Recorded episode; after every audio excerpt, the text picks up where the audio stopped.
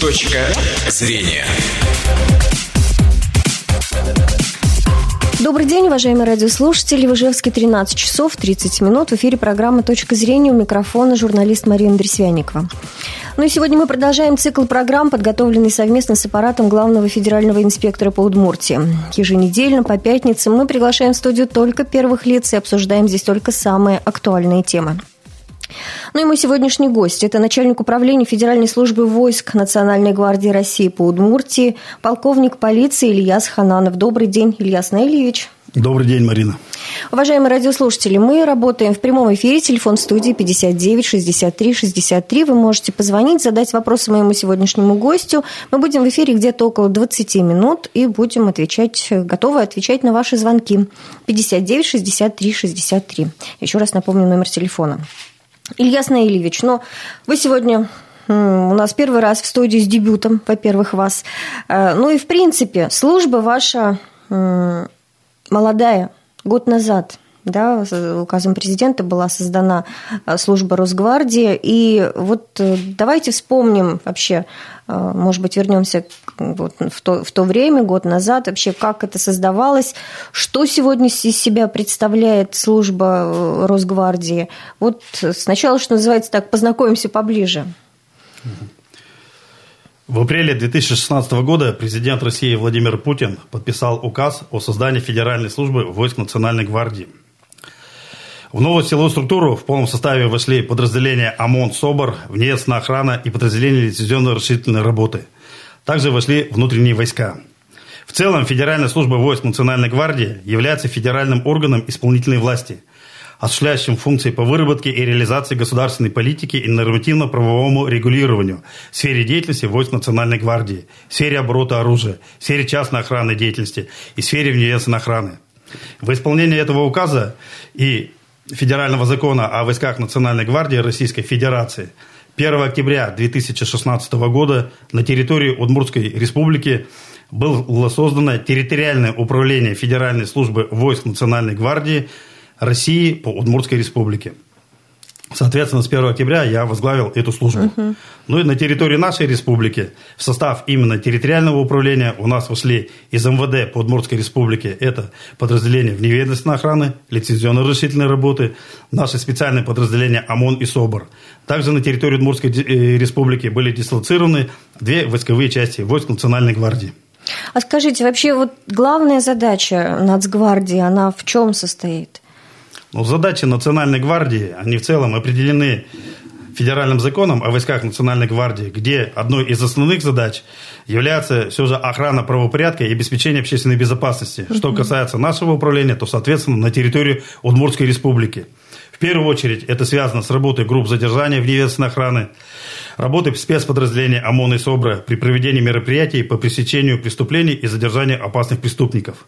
Кроме того, наши военнослужащие и сотрудники – противодействуют экстремизму и терроризму, охраняют важные государственные объекты, контролируют оборот оружия и оказывают содействие другим федеральным органам исполнительной власти.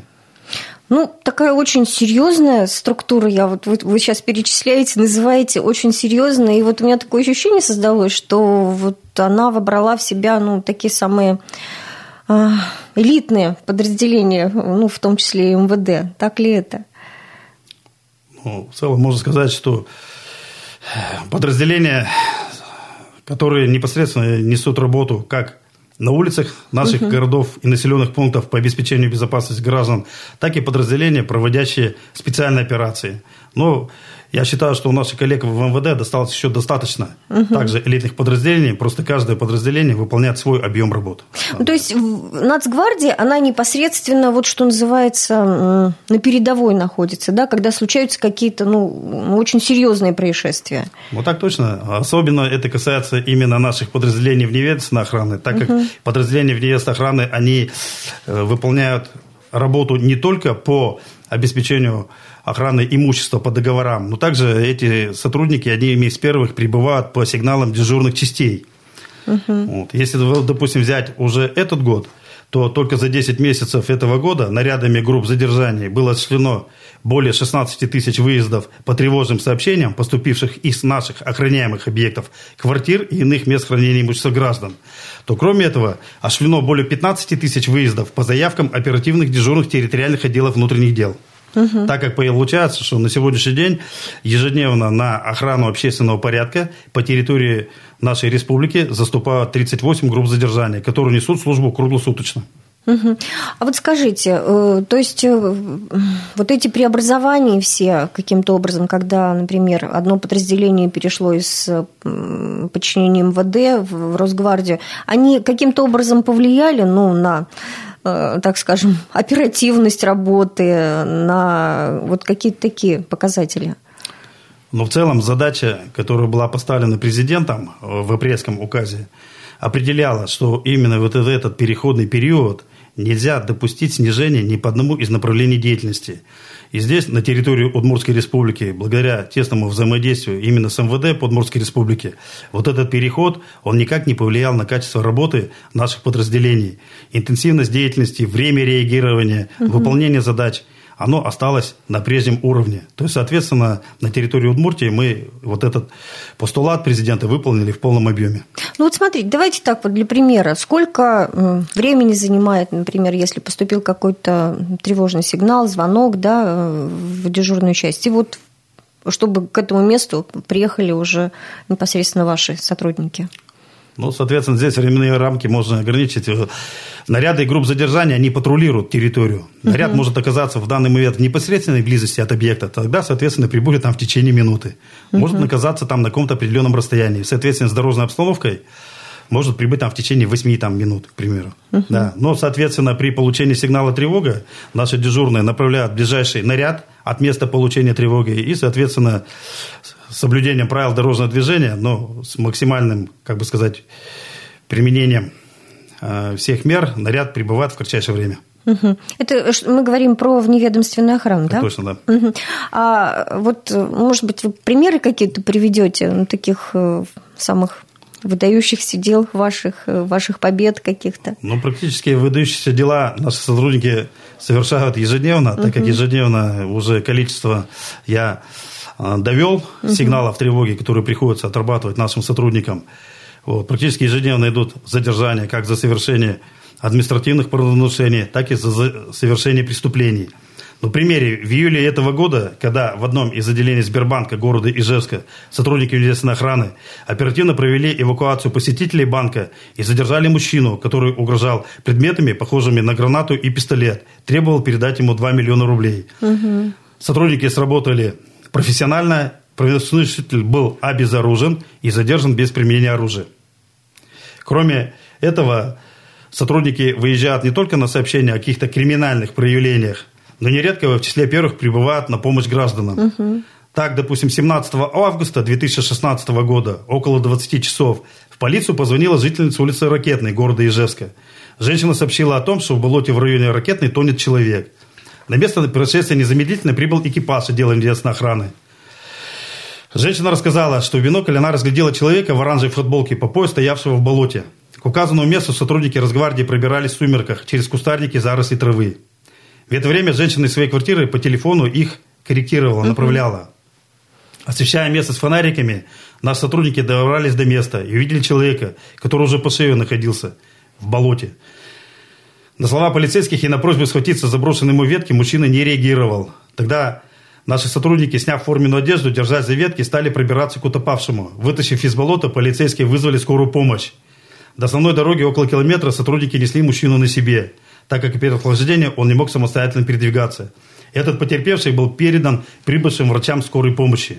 За это как бы за этот подвиг наши сотрудники указом президента были награждены государственными наградами медалями за спасение погибавших. И, соответственно, буквально на днях состоялся еще один указ. Также наш сотрудник Веденственной охраны, который в городе Воткинске в ноябре месяце спас прошлого года тонущую женщину, угу. также был награжден государственной наградой. Угу. То есть это говорит о том, что наши сотрудники, они круглые сутки на посту и готовы в любой момент прибыть по первому зову на помощь нашим согражданам. А скажите, кто э, вообще составляет костяк вашей службы? То есть такое у меня ощущение, что ну, вы действительно берете, берете туда только самых самых подготовленных, самых э, опытных сотрудников, в том числе и бывших сотрудников полиции. Ну, соответственно, сама специфика выполнения задач, что вневедомственной охраны, что подразделениями специального назначения, подразумевает уже жесткий профессиональный отбор. Угу. Соответственно, принимаем как бы, в эти службы лиц, имеющих службу, опыт службы в вооруженных силах, которые прошли срочную службу, там, контрактную, и, соответственно, обладающими определенными физическими и моральными качествами. Угу. То есть, кроме того, что проходится жесткий физический отбор, проходится медицинская комиссия, и очень большое внимание на сегодняшний день уделяется именно психологическому состоянию кандидатов так как именно эти люди непосредственно будут общаться с гражданами на месте преступлений, происшествий и на месте каких-то ситуаций. Хорошо, я сейчас, знаете, предлагаю поговорить о другой вашей э, сфере деятельности. Это э, оборот оружия, да, то есть вы выдаете э, лицензии на э, хранение, на приобретение оружия. Вот э, как построена эта работа сейчас у нас в республике? В принципе, лицензионная разрешительная система, эти подразделения также по указу президента были переданы в Росгвардию. Основная задача этой службы – осуществлять контроль за оборотом оружия на территории республики. Деятельность подразделений лицензионно-разрешительной работы по контролю за соблюдением законодательства в области оборота оружия и частной охраны деятельности предполагает выдачу 26 различных разрешительных документов, лицензий, разрешений, направлений, подтверждений – в рамках предоставления государственных услуг и выполнения государственных функций. На сегодняшний день в составе Росгвардии это единственная служба, которая предоставляет государственные услуги населению. Здесь в целом с 1 октября 2017 года законодательство в сфере оборота оружия претерпело некоторые изменения в части сроков действия лицензии на приобретение, экспонирование и коллекционирование оружия и патронов к нему. Например, лицензия на экспонирование и коллекционирование оружия и патронов к нему теперь действует бессрочно – Кроме того, теперь гражданское служебное огнестрельное оружие с нарезным стволом при продлении э, разрешения на хранение и использование перед продлением срока действия подлежат контрольному отстрелу для формирования федеральной гильзотеки один раз в 15 лет, а не раз в 5 лет, как это предусмотрено было ранее. Но в целом, если по цифрам, на учете в подразделениях лицензионно-разрешительной работы по Удмуртской республике состоит 28 018 граждан, владельцев оружия, у которых во владении находится 40 419 единиц оружия. Из них гладкоствольных 24 016, с нарезным столом 3155 и с оружием ограниченного поражения 3516. Вот. Подразделение Центра лицензионно-разрешительной работы нашего управления деятельности руководствуются федеральным и административным законодательством, привлекают граждан, а также юридических и физических лиц к административной ответственности за нарушение установленных сроков регистрации, продления разрешений, на хранение и ношение, а также сроков постановки его на учет при изменении гражданина постоянного места жительства. В целом, отметить, что в целом в нашей республике проживают законопослушные граждане. Угу. В то же время в результате плановых проверок владельцев оружия за 10 месяцев 2017 года из личного пользования изъято 1050 единиц оружия и 2855 патронов. Зарегистрировано 4 преступления с использованием зарегистрированного оружия. В текущем году в целом нашими сотрудниками проверено 21 252 гражданина на предмет соблюдения условий обеспечения сохранности оружия по месту жительства – к административной ответственности привлечено 1890 физических и юридических лиц. В основном нарушения состоят в том, что гражданами не выполняются требования по хранению оружия, а также несоблюдение сроков регистрации, продления, разрешений на хранение и ношение приобретенного оружия. Сотрудники Центра лицензионно-разрешительной работы регулярно информируют население республики об изменениях в законодательстве, об обороте оружия и правилах охоты, в том числе через средства массовой информации, и предупреждают об ответственности за их нарушение. А скажите, пожалуйста, вот в последнее время, в том числе и у нас в стране, были случаи, когда, ну, трагические случаи, когда люди имеющие в том числе и право на ношение оружия, ну, применяли его ну, в ужасных ситуациях, когда просто там, помните, в Томске, да, там расстрелял просто человек э, людей.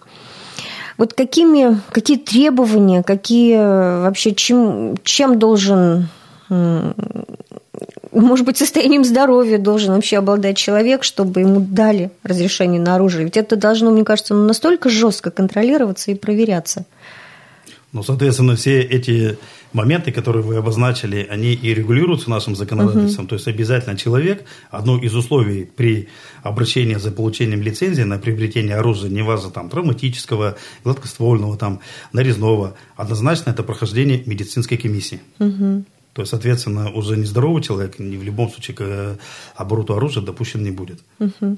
А какие-то дополнительные, вот, ну, принес он вам эту медицинскую справку, а вот какие-то дополнительные э, со своей, со своей стороны, э, не знаю, там, меры, контроль какой-то, вы осуществляете это? Следующим этапом контроля является то, что гражданин, изъявивший желание приобретения того или иного вида оружия, он проходит обучение – угу. специализированных, определенных законодательством учебных заведениях, где, соответственно, параллельно с получением общих знаний, необходимых для овладевания этим оружием, изучаться и правила меры безопасности, и, э, как говорится, и состав оружия, и правовые основы его применения.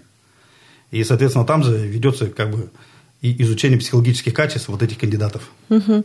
А это происходит под вашим контролем, с вашим участием? С э, Контроль вашей... за деятельностью вот именно этих учебных заведений также возложен на подразделение лицензионной разрешительной работы, так как это угу. непосредственные участники оборота оружия угу. на территории нашей республики.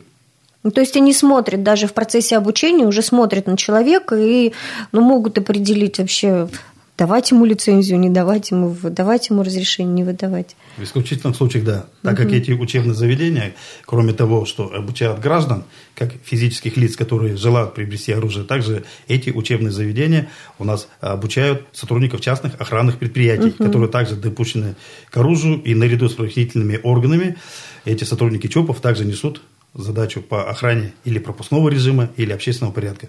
Скажите, охотники тоже должны вот все эти э, этапы пройти, чтобы получить заветное там ружье да. свое? Э, как говорится, и охотники, и все остальные граждане, все uh граждане Российской Федерации, uh поэтому порядок получения разрешения на приобретение оружия, он един для всех. Угу. А вот, ну, можете вы назвать такие основные критерии положения, вот кому может быть выдано оружие, кому может быть ну, выдано разрешение. То есть это лицо должно быть ну, возраста определенного, э, там, э, достатка определенного материального. Там, по материальному достатку таких ограничений нет. Соответственно, угу. это лицо на территории Российской Федерации, достигшее 18-летнего возраста, прошедшее медицинскую комиссию, прошедшее обучение ну, и подготовившее угу. весь пакет документов для приобретения этого оружия. Угу. Ну и, соответственно, к которому нет вопросов со стороны правоохранительных органов. А скажите, Ильяс Наилевич, у нас в последнее время увеличивается количество желающих э, иметь оружие у себя или как-то так вот стабильно все? На территории Бурятской республики в целом количество владельцев гражданского оружия в последние годы оно стабильно. Угу. Вот мне режиссер подсказывает, время наше подходит к концу. Если есть э, какой-то ваш контакт, контактные телефоны, куда, например, нашим жителям можно обратиться в случае, если у них возникнут какие-то вопросы к вам дополнительные, можете вы назвать их? Ну, в целом можно обратиться в дежурную часть управления Росгвардии по Удмуртской республике. Контактные телефоны дежурной части нашего управления 46 55 81 угу. и 46 13 51. Наше управление находится на улице Ворошила, улица Салютовская. Угу. Вот. В центре на улице Советской находится управление внешней охраны. Телефон э, Центра оперативного управления внешней охраны 693 120. Угу. Непосредственно с вопросами можно обратиться по этим телефонам, дежурно уже подскажут, телефона должностных лиц. Хорошо, спасибо. Время наше подошло к концу. Я напомню вам, дорогие друзья, что сегодня мы э, общались с начальником управления Федеральной службы войск Национальной гвардии по Удмуртии, полковником полиции Ильясом Ханандовым. Я благодарю вас за участие в программе. С вами, уважаемые слушатели, прощаюсь. Всего доброго и до новых встреч.